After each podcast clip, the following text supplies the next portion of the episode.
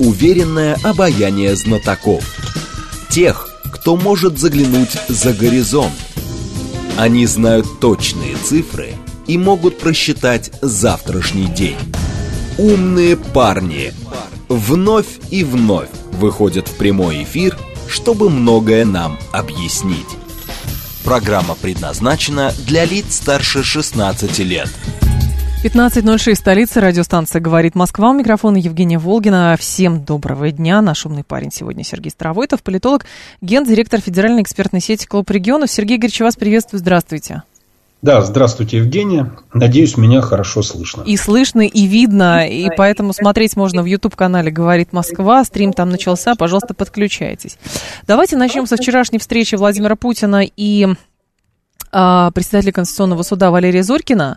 Вот. И в ходе этой встречи Зорькин сообщил, что, значит, в Конституционном суде нашлась копия карты, составленной французами при Людовике четырнадцатом, и, цитата, «там нет Украины», отметил председатель суда. Для чего нужны эти отсылки? Вообще, вот эта политическая картография занимательная, это важная часть любых пропагандистских процессов. То есть, это традиционно является базой или фундаментом для того, чтобы принимать некие политические решения. Ну, для того, чтобы было понятно, что такой порядок вещей существовал и раньше, и сейчас мы можем, отталкиваясь от этого, принимать, ну, то есть, принимать некую новую картину мира, да, которая была в прошлом, и сейчас мы к ней, ну, там, минимум должны стремиться, например. Да?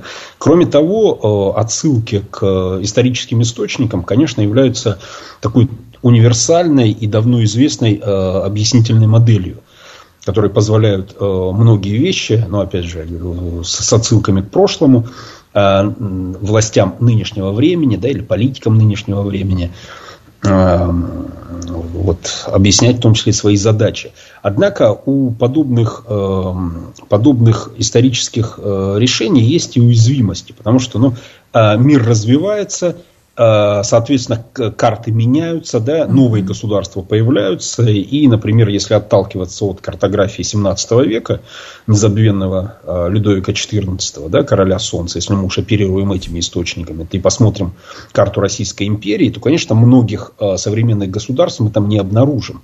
И понятно, что, наверное, вот эта встреча президента с председателем Конституционного суда российским дипломатам работы это только добавит.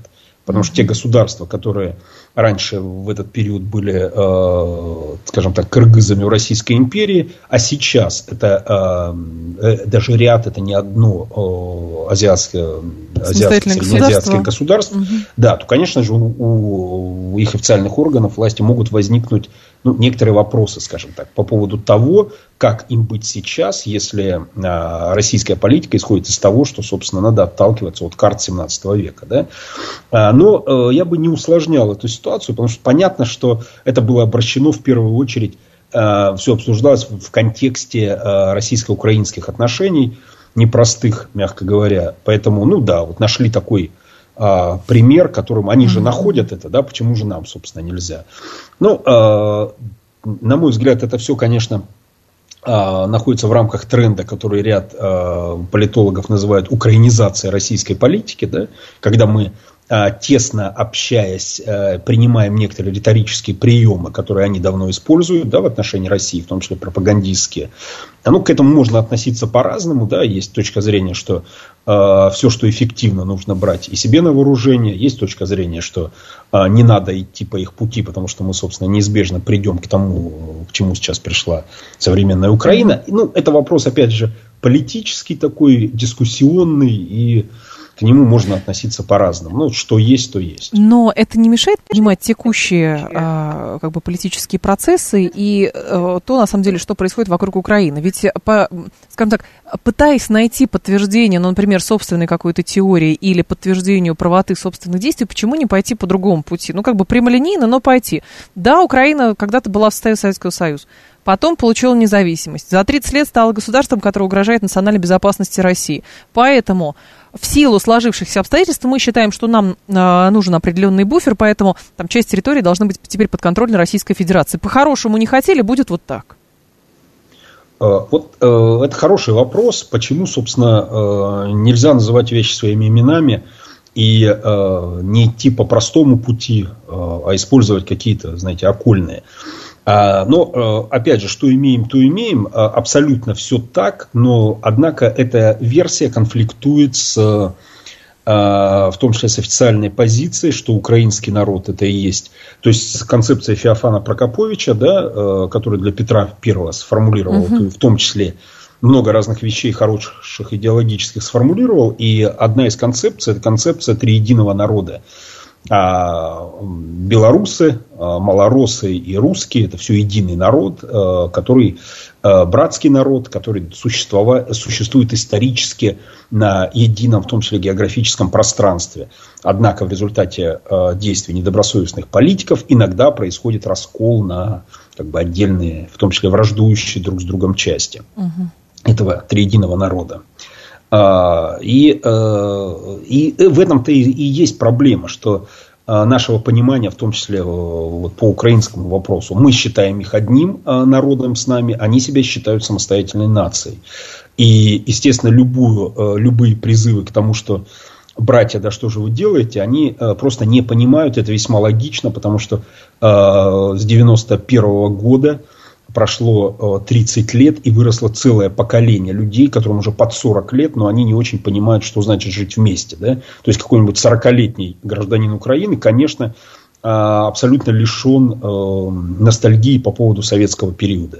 Mm-hmm. И если в России эта ностальгия поддерживается искусственно, в том числе силами государственной пропаганды, да, то есть культ Советского Союза, культ Великой Победы и так далее, это все относится к нашим э, скрепам фундаментальным, вокруг которых очень много и образовательных процессов, и информационных, и пропагандистских построено, то на Украине, естественно, э, государственная пропаганда шла несколько в другом направлении. Помимо того, что раздувало вражду э, к России и к русским, то там, собственно, э, все усилия пропаганды были направлены на формирование отдельного национального сознания, которого, то есть нация, которая была в веках, то есть они тоже доставали какие-то карты, показывая там про, про действия древних укров и, и, и прочие вот эти концепции, которые, конечно, многие из наших политологов высмеивают справедливо, да, но вот так они формировали эту нацию. И, конечно, любой сорокалетний гражданин, не говоря уже о более молодом возрасте, он лишен, как я сказал, ностальгии по Советскому Союзу, не очень понимает, зачем ему с нами необходимо брататься и как-то объединяться в единое государственное пространство, да. Ровным счетом это относится и к Белоруссии, например. Белорусы, по оценкам, в том числе около правительственных социологических служб, угу. э, скажем так, в большинстве не поддержали идею э, объединения в единое государство. Именно поэтому такой референдум и не возник. Потому что особенно молодежь, да, они относятся, белорусы, с большой симпатией к России. Да, белорусы, в отличие от украинцев, считают, что мы дружественные народы, да, что нам не нужно конфликтовать. Но, тем не менее, они э, хотят жить в самостоятельном государстве и ценят э, ту государственность, которая у них возникла. Ну, а, ровно как и Украина, только, только вектор другой. Да? Если у белорусов вектор пророссийский, то у Украины вектор прозападный скорее, чем и пользуются дорогие западные партнеры. Ну, хорошо, но не попадаем ли мы, пытаясь найти некие исторические как бы, подтверждения собственным нынешним теориям, в некую историческую ловушку? Потому что у нас тоже выросло поколение, которому тоже много всего нужно объяснять, а не просто грозить товарищам полицейским, если он что-то не то скажет. То есть понимать, а куда мы дальше идем. Но вот эти вот исторические конструкты, когда мы решили отменить, говорили, что мы фактически неправильно жили тридцать лет. Потом конструкт возник такой, что на самом деле все правильное было вот до как-то сорок пятого года, а потом было что-то не так, и теперь мы тоже делаем вот что-то такое правильное, чтобы, ну вот, стать какими-то особенными. А теперь, получается, нам предлагается еще дальше двинуться. И у, и у нового поколения, скорее всего, возникает, а на самом деле, а куда мы движемся-то? Хоть расскажите, пожалуйста, потому что будущее же оно там, а не в прошлом. Вот смотрите, сейчас с этого учебного года студентам во всех вузах начнут преподавать учебный курс под названием «История российской государственности», да. или «Основы, точнее, российской государственности», то, что на этапе разработки называлось «ДНК России». То есть, это философские, историософские, религиозные и прочие основания российской государственности, чтобы молодой человек с первого курса понимал, откуда, собственно, идет Россия и что такое официальный взгляд, официальная точка зрения на, на набор российских ценностей. То есть, вот такое, такая дискуссия, учебный курс о том, что мы из себя представляем и какие ценности граждане России должны считать для себя важными и главными. Собственно, этому этот курс и посвящен. На мой взгляд, очень полезный курс, который, конечно же, позволяет сделать ровно то, о чем вы говорите. Каким-то образом систематизировать mm-hmm. наш взгляд на происходящее и на будущее. Ну, по крайней мере, на таком вот философско-культурологической основе. Нам, безусловно, как бы про, этому противоречат, противоречат задачи момента, когда нам для реализации каких-то сиюминутных политических задач приходится использовать некоторые манипулятивные приемы, в том числе и в пропаганде. То есть, это скорее издержки, издержки момента, издержки политических, политической ситуации в моменте, когда нужно как-то обосновывать политическое решение. И здесь все средства хороши, как известно в политике. Да? Здесь и карты времен Людовика пригодятся, и какие-то отсылки к другим историческим временам. Либо, там, ну, про- проще говоря, пригождается все от э, карт времен Людовика до биолабораторий. Да? И, на мой взгляд, э, абсолютно сенсационное исследование, если говорить об этом, о создании биолабораторий на э, территории Украины, э, в близких, к, в том числе к России, регионах, незаслуженно э, получило так мало освещения. То есть, это было заслушано, заслушано в Думе. Это сенсация, которую, ну, ну собственно, э, Соединенные Штаты на основании такого рода докладов целые войны начинали. И я имею в виду войну с Ираком, да, когда они начали бомбить Ирак на основании там, одной пробирки, которую Колин Пауэлл показал э, с, триб, с трибуны. Да. Ну, э, наши специалисты подготовили э, очень серьезный доклад, который просто забыли буквально в один день. Потому что мы в пиар не а, умеем или что, с вашей точки зрения? Почему так получилось? Да вот, э, я думаю, потому что правая рука не знает, что делает левая, информационные линии не ведутся, сопровождать им некому. Ну, как я уже писал неоднократно, госпиар у нас а, только ленивые не критикуют, поэтому, ну, как бы, чего ж тут говорить. Вот, угу. Опять же, что есть, то есть. Наверное, хотелось бы, конечно, чтобы, а, чтобы специалисты в этой области были более серьезные, более креативные и продвинутые, но вот... Наверное, научится через какое-то время, но пока нет. Хорошо, и раз уж про пиар начали и про, значит, ситуативный какой-то э, реакцию на происходящее, вот призывы Володина отказаться от английского, и параллельно пришли вчера новости, что в некоторых московских школах начнется эксперимент по изучению африканских языков. Это все-таки часть оформленной стратегии или какой-то тоже ситуативный пиар? Про что это? А, вы знаете, я боюсь, что это то, что вы называете ситуативным пиаром, когда каждое утро любой политик придумывает, на какие, как ему засветиться в информационном пространстве. Угу. И иногда э, это может доходить до истерик, когда темы нет, а что-то сказать надо. Да? А, потому что э, сейчас информационное пространство так устроено, что если тебя нет в паблике, если о тебе не пишут в телеграм-каналах, то ты как бы не очень и существуешь. Поэтому э, часто это тоже издержки вот такого попы- э, желания сиюминутного хайпа. Да? Вчера ничего не сказали, сегодня не сказали, и уже наступает истерика. Надо срочно что-то сказать. Да? Э, это, это с одной стороны. Вот этот серфинг на волне ежедневной повестки, он, конечно, играет злую шутку, в том числе не только с политологами, журналистами, но и с политиками более серьезными. Потому что тебе постоянно надо быть на волне сиюминутной повестки, да, что-то говорить по той теме, которую обсуждают все. Это с одной стороны. С другой стороны, конечно, нужно понимать, что в среде госчиновников идет негласное соревнование за наиболее патриотические инициативы. Чтобы наверху заметили. Да, да, это легко заметить. Мы видим, что губернаторы придумывают новые формы, например, поддержки э, мобилизованных, поддержки ветеранов СВО, да, э, и, и другие креативные форматы там, разные, разного рода социальной работы с населением, ну и так далее. Каждый на своем уровне что-то должен креативить.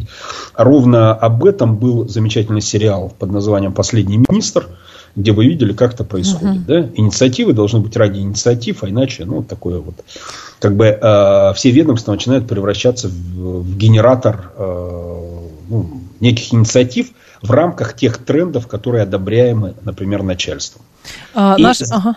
Да. И здесь, я думаю, что э, ровно такая же история произошла. Конечно, дискуссия о том, что нам нужно работать с африканскими государствами, она то возникает, то снова утихает. Да? Мы видим, что с этой темой работают многие структуры, начиная от незабвенного Евгения Пригожина, да, и mm-hmm. его Вагнера, заканчивая Министерством иностранных дел Российской Федерации, Россотрудничеством, думскими разного рода группами, которые так или иначе взаимодействуют. Африка России интересна с точки зрения экономического и политического партнерства, поэтому мы видим вот эти вот какие-то очень странные инициативы о нераспространении ядерного оружия в космосе, которые, по-моему, с Эритреей мы, по-моему, подписываем, да, да, да, да, тоже да. всеми высмеиваются, но здесь надо понимать, что а, не то, что российская дипломатия не очень понимает, что у Эритреи нет шансов что-то там в космос вывести, да, они таких рогаток еще не придумали, но а, это такой, знаете, это все жесты, ритуальные дипломатические жесты. Мы просто что-то подписываем, чтобы выразить вот намерение о сближении между нашими государствами. И по большому счету, с точки зрения дипломатии, неважно, что это будет, насколько реальны эти рамочные соглашения. Mm-hmm. Главное, что мы пожимаем с этой страной друг другу руки. Слушатель наш, очень много вам вопросов. Один из них пишет, глядя на то, как подсвечивается в СМИ история с Украиной и с Западом, я не очень понимаю. Так все-таки мы а, разорвали отношения до конца, и мы теперь а, друг другу ненавистники на всю жизнь, или все может поменяться, и в какую сторону мы идем? Помните, как у Ремарка на Западном фронте без перемен? По приказу ненавидим, по приказу снова любим. Ну, что-то такое. К сожалению, э, к сожалению э, вернее, так, с одной стороны, это хорошая новость, с другой, плохая для России. К сожалению, для России Запад реализовал э, все свои планы э, за прошедший период по выстраиванию вокруг России э, нового железного занавеса. Более того, он идет, имеет сейчас этот железный занавес вполне понятную границу. С, на севере это прибалтийские страны, потом Польша, Украина, э, Турция под большим вопросом, потому что мы очень верим, что турки наши союзники, но... Во-первых, это возможно до выборов, которые вот уже в конце месяца состоится второй тур, и неизвестно, останется Эрдоган или нет. Но даже если останется, мы знаем, что Эрдоган очень прагматичный политик, и если нужно будет поссориться с Россией, он сделает это, не задумываясь. С другой стороны, Китай недавно организовал блок Си пять, тоже пользуясь слабостью России, куда в орбиту этого блока втянул четыре страны традиционно, которые там, бывшие советские республики, да, Казахстан, Кыргызстан, э, Туркменистан, да, еще там что. Вот, понятно, что Китаю нужно для того, чтобы строить одну из веток э, нового шелкового пути, потому что, когда говорят о шелковом пути, надо понимать, что это не одна магистраль, это не один путь, это... Э, Там около десятка, может быть, маршрутов, которые идут в одном направлении из Китая в Европу. Ну, просто часть идет по территории России, часть идет только по территории азиатских стран и так далее. Китай финансирует эти проекты очень серьезно. То есть, он еще является желанным финансовым партнером для этих государств. И недаром на Западе начали говорить о том, что Россия потеряла свои геополитические, во-первых, и амбиции, и значения, по сути, упустив эти страны, ну, и отдав их в орбиту Китая. Да? Угу. Насколько это серьезно, ну, можно будет, наверное, в ближайшее время посмотреть, но вряд ли э, это усиливает ситуацию России. Да? Поэтому Запад добился того, о чем еще вчера не мог мечтать. То есть, если сейчас военная база американцев или британцев появится в Харькове, то у России нет никаких э, возможностей не только протестовать, но и даже там, какие-то протесты заявлять. А э, как бы, ну, ранее такие возможности были и с Россией считались. Да? То есть, сейчас та часть, в том числе Украина, ушла полностью э, под протекторат Запада. И лю, если раньше мы, например, с две тысячи четырнадцатого года еще, э, или там ранее, да, э, говорили о том, что можно как-то симпатии украинцев mm-hmm. на сторону России перетягивать, да, действовать мягкой силой, еще что-то. То сейчас понятно, что это окно возможностей полностью закрылось. Очевидно, силовой э, вариант тоже сегодня ровно Пригожин об этом говорил, что вряд ли возможен. Да, э, и Украина полностью для России, ну, по крайней мере, сейчас кажется, что она полностью потеряна. Да. И э, кажется, что никаких э, возможностей для диалога не осталось. И, наверное, ту травму, которая м- сейчас нанесена нашими бр- братскими народами друг другу, мы переживать будем еще долго. Это не значит, что я бы здесь не драматизировал, что невозможные отношения. Давайте посмотрим на ситуацию в Чечне, чтобы далеко не ходить, да, когда была тоже война. Кто бы а... мог подумать двадцать пять лет назад, что будет вот так? Да. Конечно. То есть мы понимаем, что все эти травмы переживаются, все зависит от того, ну, скажем так, от желания руководства, да, и от, а, то есть сами народы достаточно спокойно эти травмы переживают, ну, спокойно, может быть, сильное слово, да, или чрезмерное, а, но, в общем, все это переживается, если, опять же, прилагать к этому максимум усилий, а не подливать а, бензина в огонь.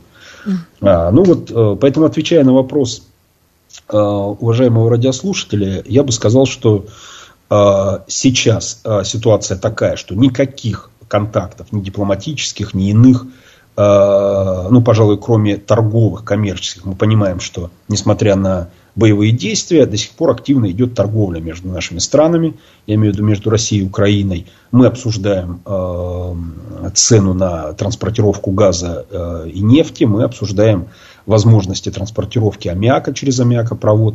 Ну, то есть, вот как бы бизнес-процессы-то они не останавливаются крупные. Uh-huh. А, и это тоже вызывает а, такое, знаете, непонимание а, в широких слоях общественности. Как же так, да, мы правой рукой воюем, а левой рукой, рукой торгуем. Но это лишь доказательство того, что а, как бы основания для налаживания а, мирных отношений а, возможны. И я думаю, что мы можем сами удивиться, насколько это быстро может происходить. Но, Сергей Игоревич, а насколько тогда стране удается, государству удается реализовывать первоначальный план, что вот есть специальная военная операция, которая, ну, как бы имеет определенные границы свои, то есть она локальна, по сути, а на остальной части Российской Федерации жизнь идет, в общем, своим чередом. Или сейчас со временем все сложнее и сложнее, потому что события действительно травмирующие, как бы кто к этому ни относился? Из открытых источников, Евгения, нам известно, что э, украинское э, военное руководство э, и э, их западные кураторы откровенно и открыто говорят о том, что задача э, Запада сделать так, чтобы э, специальная военная операция коснулась каждого жителя mm-hmm. России тем или иным способом, да? Экономическим образом, военным образом, другими способами какими-то, чтобы никто не остался не затронут. Именно, благодаря, именно в рамках этой концепции э, не только вот эти террористические вылазки, которые мы наблюдали, например, в Белгородской области, а ранее в Брянской, э, это и культура отмены, когда э, русских выгоняют отовсюду э, в мире, да, это санкции, которые угу. бьют по всем и так далее. То есть набор некоторых мер, которые должны быть очень болезненны для разных социальных категорий. Ровно для того, чтобы э, население начало чувствовать давление, э, связывать это с проведением специальной военной операции и выражать свое недовольство действиями э, руководства страны. Вот такая задача у Запада, да? Э, у российского руководства, естественно, задача другая. Локализовать издержки, сделав их такими, сделав их, скажем, узкопрофессиональными. Почему это специальная военная операция? Да? То есть в этом задействованы только специальные люди, издержки чувствуют э, тоже только они.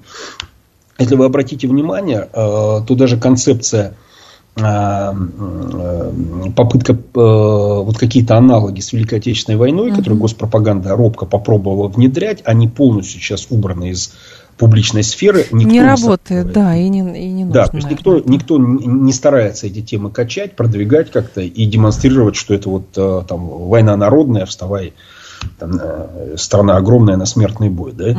То есть понятно, что вы посмотрите, допустим, даже по ситуации в Белгородской области недавно. Да. Все прошло в режиме контртеррористической операции. Локальной, там буквально пару дней это продолжалось.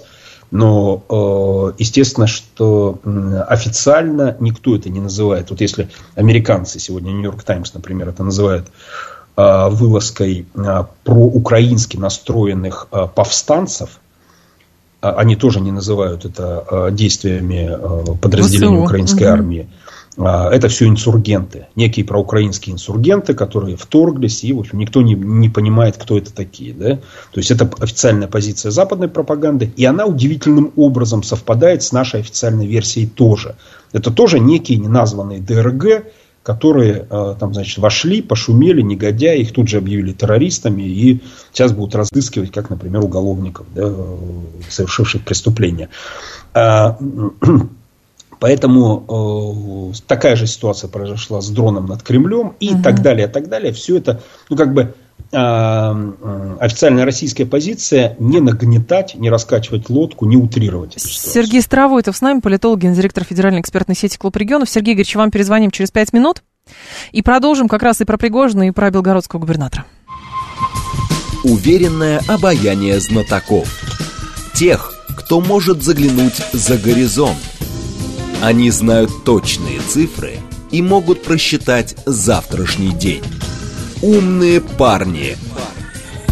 пятнадцать тридцать шесть, столица, программа «Умные парни». У микрофона Евгения Волгина, Сергей Старовойтов. С нами политолог, гендиректор Федеральной экспертной сети «Клуб регионов». Ютуб-канал «Говорит Москва». Стрим там начался. Пожалуйста, подключайтесь. Как обещала, давайте начнем с белгородского губернатора, который заявил, что у него, как и у других жителей Белгородской области, есть вопросы к Министерству обороны. Он обронил такую фразу, когда у него, видимо, был стрим, просто прямое общение с жителями по тому, что случилось. Я читала в вашем телеграм-канале, что вы написали, что фактически у нас сейчас губернатор Гладков такой Совинформбюро, который дает взвешенную, довольно оперативную, что очень важно в текущей обстановке, информацию, вот, но это такой краеугольный камень. И возникает вопрос все-таки, означает ли, что Министерство обороны по каким-то причинам не готово, может быть, налаживать коммуникацию, или считает ненужным как-то делать ее более оперативной, или просто задача такой не стоит, потому что, понятно, извес, извечный спор — это Пригожин-Шойгу, а теперь еще и губернатор Белгородской области, который фактически на переднем фланге, и что ему остается? Он говорит, ну вот у меня тоже есть вопросы, я ответов на них не получаю. Ну, как-то так выходит.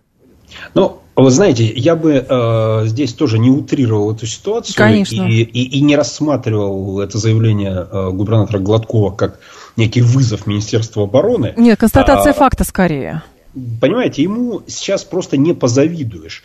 Ведь вы вспомните, когда губернатор Гладков э, был назначен э, на руководство регионом, он думал, что, э, ну вот, собственно, благополучный регион, где ему придется э, просто продолжить э, то, э, те, те элементы развития, которые э, заложил э, многолетний губернатор Савченко, да, угу. и привнести некие новые практики, в том числе там, экономические, социальные и прочее. Гладков к этому был готов, но, как оказалось, судьба готовила его к иному. Началась специальная военная операция, Белгородская область стала а, прифронтовым регионом. А там все очень близко, чтобы вы понимали, от Белграда до Харькова девяносто километров и, а, в общем, там около сорок минут на автомобиле. Белгородцы ездили в харьковские торговые центры на выходные.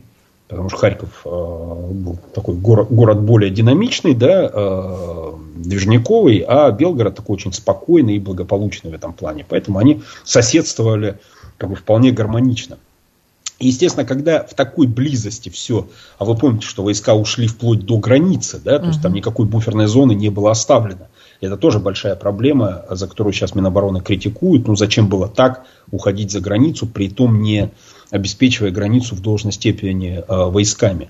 Но ситуация в другом. Гладков оказался э, действительно на переднем крае э, работы и на переднем крае информационной борьбы, потому что ему нужно было, разговаривая с жителями, с, э, сохраняя необходимые формальности, да, и э, какие-то статусные моменты, потому что все-таки губернатор, а не блогер, да, но в то же время нужно было сохранять ту степень высокого доверия к нему жителей региона, э, которая была необходима, ну, для того, чтобы в таких критических, в критических ситуациях ему верили. Это очень сложная управленческая задача, которую, ну, э, скажем так, не так, не так легко выполнить, как легко о ней говорить. Mm-hmm. К... А слову надо сказать, что Гладков, конечно, справился со своей задачей, и честь ему за это и хвала, да, потому что в сложной ситуации он сумел а, вот, даже, даже, скажем так, даже иногда а, вопреки каким-то, а, то есть он не боится говорить правду в том самом прямом смысле, да, он не боится навлечь на себя критику, говоря правду. Благодаря этому ему верят. А, поэтому а, хорошо, что я об этом и написал, что хорошо хоть кто-то есть для жителей э, региона, в первую очередь, да, которые там, до конца не понимают, эвакуироваться им, не эвакуироваться, что делать. А с другой стороны, для всей страны, именно на этом телеграм-канал Гладкова достиг каких-то абсолютно огромных, э, огромного количества подписчиков. Сейчас не помню, по-моему, что там за там, триста тысяч, uh-huh. да, если, возможно, даже больше. Давайте посмотрим, кстати, что там, что там у Гладкова. Это будет интересно. А я параллельно... Сколько, с, сколько он вот, набрал? Да, что... Ну, вот, настоящий Гладков. Ну, у него триста семьдесят девять тысяч. Ну, вот, триста семьдесят девять тысяч, да. Представляете. То есть, он один из самых популярных э, лидеров регионов в российском сегменте Телеграма, да. А у Минобороны есть другая проблема, и опять же за это, собственно, Минобороны и критикуют, что не удалось создать, кстати, Софинформбюро, это не мой термин, об этом говорил Игорь Ашманов, когда также критиковал э, существующую информационную ситуацию, то есть, а он человек, который, ну, скажем так, глубже многих разбирается в том, как выстроены информационные процессы. Uh-huh. То есть, и когда он об этом говорил, я имею в виду Ашманова, он говорил, что, конечно, в стране должен существовать единый информационный центр с высокой степенью доверия к нему. Потому что доверие – это ключевое, что нужно, чего нужно добиваться в любой, в любом, в любой антикризисной коммуникации. Доверие первично, каналы коммуникации вторичны. Потому что без доверия невозможно э, работать с общественными настроениями. А, ну вот, э, опять же, к сожалению, все не задалось с самого начала. И такие центры, которым доверяют, выстроились э, спонтанным образом, ситуативным. Одним из таких центров э, с высоким уровнем доверия является как раз сейчас губернатор Глад... Белгородской области Вячеслав Гладков. Гладков. Ну хорошо, а вот эти вот м- как раз...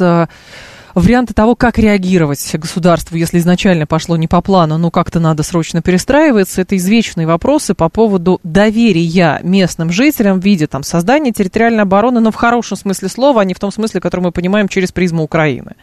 А, или дружинники какие-то. А в итоге, получается, вроде бы надо, потому что, оказывается, у нас нет погранвойска, а есть погранслужба, которая, ну, как бы, у нее были несколько иные функции, чем те, которые они должны выполнять сейчас. Людям нужно доверять, а с другой стороны, очень страшно людям доверять оружие, как бы никакой махновщины не возникло и так далее. То есть рисков много, торговля рисками продолжается, но делать что-то нужно. И коммуникацию с обществом, очевидно, совершенно тоже выстраивать надо, тем более, что люди, очевидно, совершенно готовы. Они говорят, а что делать-то? Вы нам скажите, что делать? Мы готовы. Ну, как бизнесу сказали, перестраивайтесь.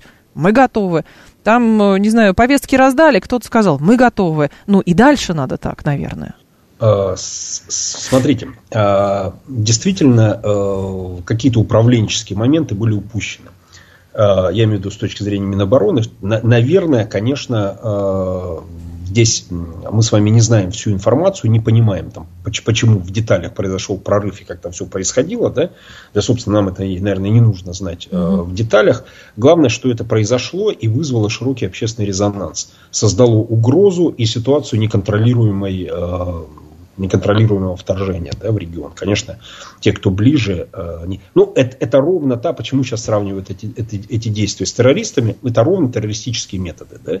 Такие очень болезненные уколы, которые имеют э, такой каскадный информационный эффект. Они расширяются, они очень эмоционально, создают эмоциональное давление на граждан. Ну, и в целом при... скажем так, невысоких затратах на исполнение, они имеют очень высокий медийный эффект. Почему сейчас говорят о том, что э, эта вылазка э, ставила своей задачей как бы снивелировать э, взятие Бахмута? Ну, ровно этого и достигли. Да? То есть, перебили, информационно перебили. Своим сигналом перебили э, российский сигнал. Не дали э, российскому обществу ощутить удовлетворение от победы на фронте.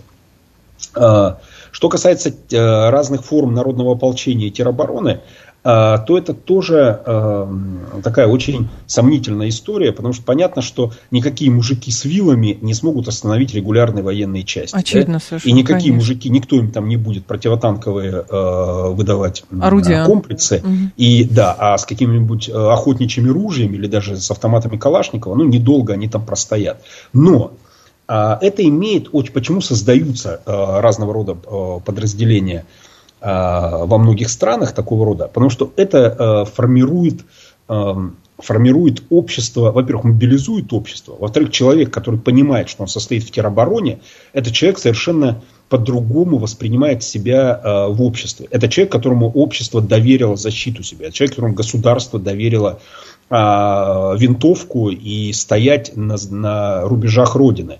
Более того, если вы посмотрите, э, сколько совершают э, преступлений с оружием участники э, профессиональных, э, скажем, вооруженных формирований, я имею в виду охотников, например, или членов клубов практической стрельбы, да, то это в прямом смысле слова единичные случаи. И, как правило, например, на охоте они связаны просто с небрежным обращением с оружием, а не со злонамеренным использованием, как, например, там делают это преступники. Угу. Поэтому э, выдавать оружие э, людям, во-первых, действительно большое количество оружия находится уже сейчас на руках у людей, ну, те же самые охотники, да, э, охотники, охранники и так далее. С другой стороны, это люди, которые проходят специальную подготовку. И первое, чему учат любого человека, когда ему выдают оружие или разрешение на приобретение оружия, это э, сверхответственному отношению к этому оружию. И в этом смысле эти, эти люди больше подготовлены психологически к этому. Поэтому я считаю, что, безусловно, созданию отрядов э, народного ополчения или теробороны, или народного сопротивления э, нужно э, придавать более высокое значение. Их нужно создавать, их нужно финансировать, ими э, нужно ставить... Там, отставных военных, например, чтобы они организовывали все эти, все эти действия, понимая, как это делается, и способны были организовать координацию э, этих народных дружин с профессиональной армией, да, с военными и с силовиками. Безусловно, мы находимся сейчас в таком периоде, что этому нужно уделять повышенное значение. Uh-huh. И с одной стороны, да, а с другой стороны, для мобилизации э, общественных настроений. А, давайте тогда теперь к Пригожину перейдем, потому что большое интервью, разошлось оно на цитаты, и каждую цитату пытаются, значит, умные люди анализировать. А что же такое? И основной вопрос, а кто адресат интервью главы Вагнера? Ну, знаете, сейчас есть такая замечательная шутка а, в наших интернетах, что о, цитирование интервью Пригожина – это дискредитация а, Министерства обороны. Или российского... защита от дискредитации. Или, или, или, или это фейки, да. А. То есть, никто до конца не понимает, а, там, кому можно абс... говорить то, что может себе позволить говорить Пригожин. Поэтому мы с вами а, тоже постараемся какими-то эвфемизмами здесь отделаться. Да, и... Приводите его цитаты, а, да. А, Да, да, и я бы сказал, особо и не цитировать его, да, потому что непонятно, как это будет воспринято правоохранительными органами на следующем витке. Но, безусловно, интервью сенсационное. Интервью вызвало эффект разорвавшейся бомбы, огромное количество конспирологических версий, там, угу. какая башня, с какой, какой, и какие сигналы посылает, и для чего это все сделано. Но э, я бы сказал, что моя, по крайней мере, точка зрения такова, что э, это интервью, безусловно, направлено на скорейшее завершение специальной военной операции, потому что оно доказывает, что при имеющихся ресурсах, имеющихся возможностях, цена продолжения будет крайне высокой. Ровно об этом говорит Пригожин, когда заявляет о том, что чтобы нам... Не то чтобы победить, потому что образ победы непонятен, да? Неизвестно, что значит победить, но чтобы удерживать э, те территории, которые сейчас, там, новые регионы России, да, и те территории, необходимо провести э, очень серьезные мероприятия. Это массовую мобилизацию там, в несколько волн. Уже не частичную. Да, да, ну, то есть, это, uh-huh. это ровно та ситуация, помните, о которой мы в самом начале разговора говорили, это такая внутризападная концепция, где каждый гражданин должен почувствовать издержки от специальной военной Понятно. Операции. Да. Вот Пригожин сейчас ровно об этом и говорит. А давайте сделаем так, чтобы каждый почувствовал эти издержки. Там мужики пойдут на фронт, сыновья, да, а жены встанут за плетение сетей, а мужики на заводы, да. И давайте забудем о том, что есть мирная жизнь, давайте забудем о том, что там можно... Кто-то должен воевать, а кто-то может продолжать заниматься бизнесом, да, и делать вид, что ничего не происходит. Но а, в целом это а, вызывает эффект такого ледяного душа для общества, когда мы вновь задумались о том, что же происходит и готовы ли мы заплатить эту цену. Именно поэтому сейчас Пригожина связывают с действиями в рамках партии мира, так называемой, да, то есть действиями группы внутрироссийской власти, которая заинтересована в том, чтобы... провести переговоры и заключить некие договоренности там, ну, на неких условиях, опять же. Но uh-huh. при этом, понимаете, все понимают, что любые договоренности подразумевают компромиссы.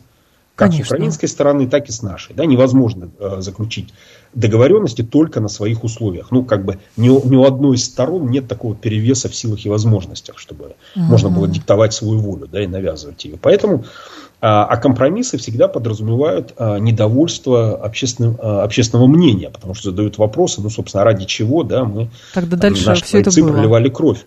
Поэтому нужно общественное мнение подготовить к тому, чтобы э, договоренности были восприняты более... Э, ну, как единственный вариант, как единственный выход из этой ситуации. Ну, на мой взгляд, ровно сейчас Пригожин для этого и запущен в общественное мнение, чтобы общественное мнение с пониманием отнеслось к будущим договоренностям. То есть это не какая-то самостоятельная фигура и, соответственно, просто высказывание личного мнения из опыта, который получает Вагнер, Вагнер и получил на поле боя, а это действительно некая подготовка и обкатка общественного мнения. Потому что параллельно же заявление Пескова: Россия не готова пойти на заморозку конфликта. При этом, значит, до этого было: Россия открыта переговорам, но на российских условиях. И такие разнонаправленные вот эти сигналы, и не очень понятно, а что на самом деле происходит. На кого ориентироваться?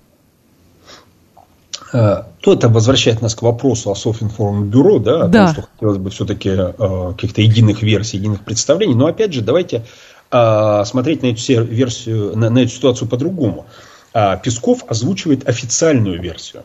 Угу. Пригожин озвучивает неофициальную версию. Это альтернативная ситуация. То есть, по сути, Пригожин выступает, ну, если упростить, как блогер в этой ситуации. Это его частное мнение. Это частное мнение владельца частной военной компании. Оно ничем не отличается от заявления какого-нибудь там директора ООО, например, по этой же ситуации. Да? По, как бы, по весу. Понятно, что Пригожин имеет другой вес, и именно ровно поэтому взятие Бахмута сейчас сделало его абсолютным авторитетом в вопросах СВО. Именно поэтому он сейчас с этих позиций выступает. Именно как человек, который имеет право э, высказывать свою точку зрения и обладает абсолютно экспертным мнением по этой ситуации. Угу. А, поэтому многие говорят, что это проект, что его сознательно там готовили, накачивали этим авторитетом, да, ровно для того, чтобы он звучал весомо. И, конечно, сейчас люди ему верят и к его точке зрения прислушиваются. Причем не только в широких слоях общественности, но и в первую очередь в российских элитах. Потому что все, что происходит, это в первую очередь внутриэлитная история для того, чтобы баланс сил сместить в пользу, скажем, концепции переговоров угу. и увести от концепции продолжения активных действий. Наши слушатели при этом говорят, почему невозможно было кулуарно решать все эти споры вокруг снарядов и вот этот личный конфликт, который возник, или впечатление о личном конфликте главы ЧВК Вагнера и министра обороны Российской Федерации. Почему это все выносится вперед? Не получается ли, что все эти пассажи сейчас, все эти пассажи Пригожина просто для того, чтобы его высшее руководство услышало? Ну, нет, конечно. Понимаете, существует несколько, скажем так, в верхах существует некоторое количество альтернативных версий. Высшее руководство убеждают в разных сценариях, разные люди. Кто-то убеждает в одном сценарии, кто-то в другом. И вот для того, чтобы подкрепить одну из версий, ну вот мы видим, что на сцену выпущен Евгений Пригожин, да, со своими действительно очень яркими скандальными заявлениями. Все это в рамках борьбы за влияние на принятие окончательных решений. Потому что решения, они же тоже созревают. Любое управленческое решение, оно не возникает мгновенно. Да? То есть, там взвешиваются версии, возможности, ресурсы и так далее. Вот сейчас Пригожин, собственно, нам сказал, что, как он считает, ресурсов для... В настоящий момент ресурсов для активизации специальной военной операции э, недостаточно. Для того, чтобы эти ресурсы были в полном объеме, страна должна встать на военные рельсы. В прямом смысле слова. Он называет это, по-моему, корейским вариантом, северокорейским. Угу.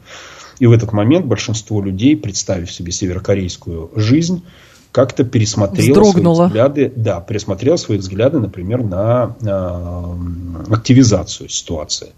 Вот. Ну, ровно так и работают любые информационные кампании. Угу. История а, про... да. а, а, а Пригожин очень хороший пиарщик, если вы вспомните, в генезисе он именно Конечно. политтехнолог и пиарщик. А, и судьба только сделала его легендарным командиром Вагнера. А призыв встряхнуть элиты или элитам встряхнуться, это про что? Это про, действительно констатация фактов, что элита не приземлена? Элита до сих пор, часть элиты, по крайней мере, считает, что ее наказали Родина, и если зажмурится, может быть, все вернется назад, и Лазурный берег, и возможности перега- там, вести бизнес, и разморозка счетов. Или про что это? А, да, это ровно про то, что часть элиты не готова э, жить в Северной Корее. И в данном случае Евгений Пригожин, это такое, помните, в «Гарри Поттере» было, было живое письмо. Да, вот да. Живое письмо, да, которое адресовано частью этой элиты и высших российских управленцев, другой части элиты и других высших управленцев. Для того, чтобы, скажем так, за счет этого шокового воздействия как-то обратить внимание на эту точку зрения. Поэтому сейчас мы наблюдаем э, такой конфликт, э, скажем так, мировоззренческий конфликт внутри российской элиты, который выплеснулся наружу. Потому что части э, элит нужна поддержка общественного мнения. И ровно для этого это все и делается. Слушатели говорят, если бы вернули сталинские репрессии, тогда бы и все ведомства работали поживее, потому что было бы наказание. А у нас практика своих не бросаем, оставляем на своих местах или максимум переводим на другую почетную должность. Ну, Но это же известная история, да, Сергей Игоревич, ну, Сталина ну, на них ну, нет и прочее. Да, мне кажется, что люди, которые пишут такие письма, они, конечно, при Сталине не жили. Не жили, точно, совершенно. И, и, и, и думаю, что их не коснется. И, и, и, атмосферу тридцать седьмого года хотят окунуться в полной мере, а, потому что это требует такой степени личной самоотверженности, которую, я думаю, что а, наши с вами адресаты вряд ли готовы сейчас демонстрировать. Вот, но...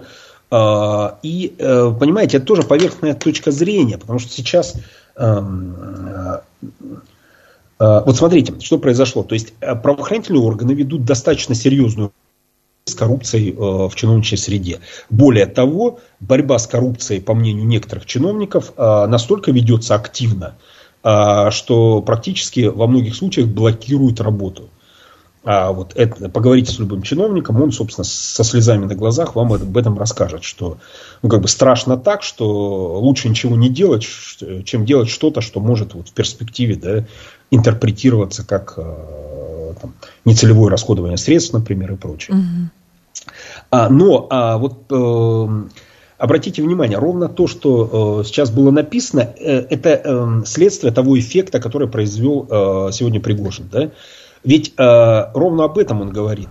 И эффект такой. И люди говорят, да, давайте ужесточать ситуацию, давайте закручивать да. гайки, давайте превращаться там, в Северную Корею или Советский Союз сталинского времени. Да?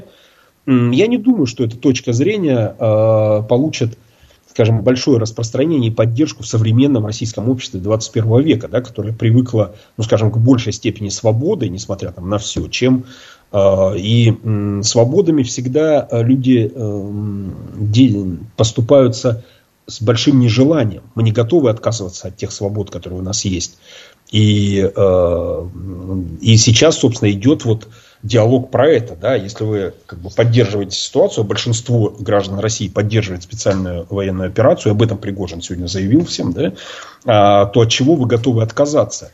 То, от чего вы сегодня уже отказались, этого недостаточно, говорит нам Пригожин. Но первый стресс-тест был двадцать первого октября, если я не ошибаюсь, когда была объявлена частичная мобилизация. Конечно, конечно. Ну, и, э, но сейчас, как выяснилось, этого недостаточно. И вы видите, что эти стресс-тесты государство не готово, замерив эффект, не готово повторять.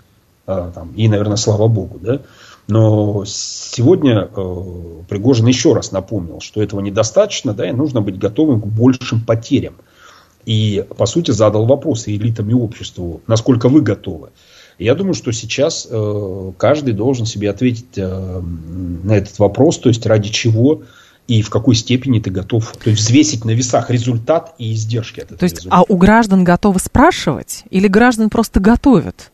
Ну, давайте не забывайте, что двадцать секунд, э, да. мы, мы движемся к двадцать четвёртому году и к выборам президента Российской Федерации, и мнение mm-hmm. граждан действительно важно. Вот как бы там ни было, но сейчас президент демонстрирует крайне высокие уровни поддержки общенародной, да, поддерживают его решение, готовы любое решение президента поддержать и одобрить, но это сейчас, да, общественное мнение имеет склонность меняться под воздействием обстоятельств. Сергей Старовойтов был с нами, политолог, директор федеральной экспертной сети «Клуб Регион». Сергей Игоревич, спасибо, ждем вас снова. Спасибо за приглашение, Евгений. Далее у нас информационный выпуск, потом Юрий Буткин. Я к вам завтра вернусь в «Револьвере». Встретимся. Всем хорошего вечера.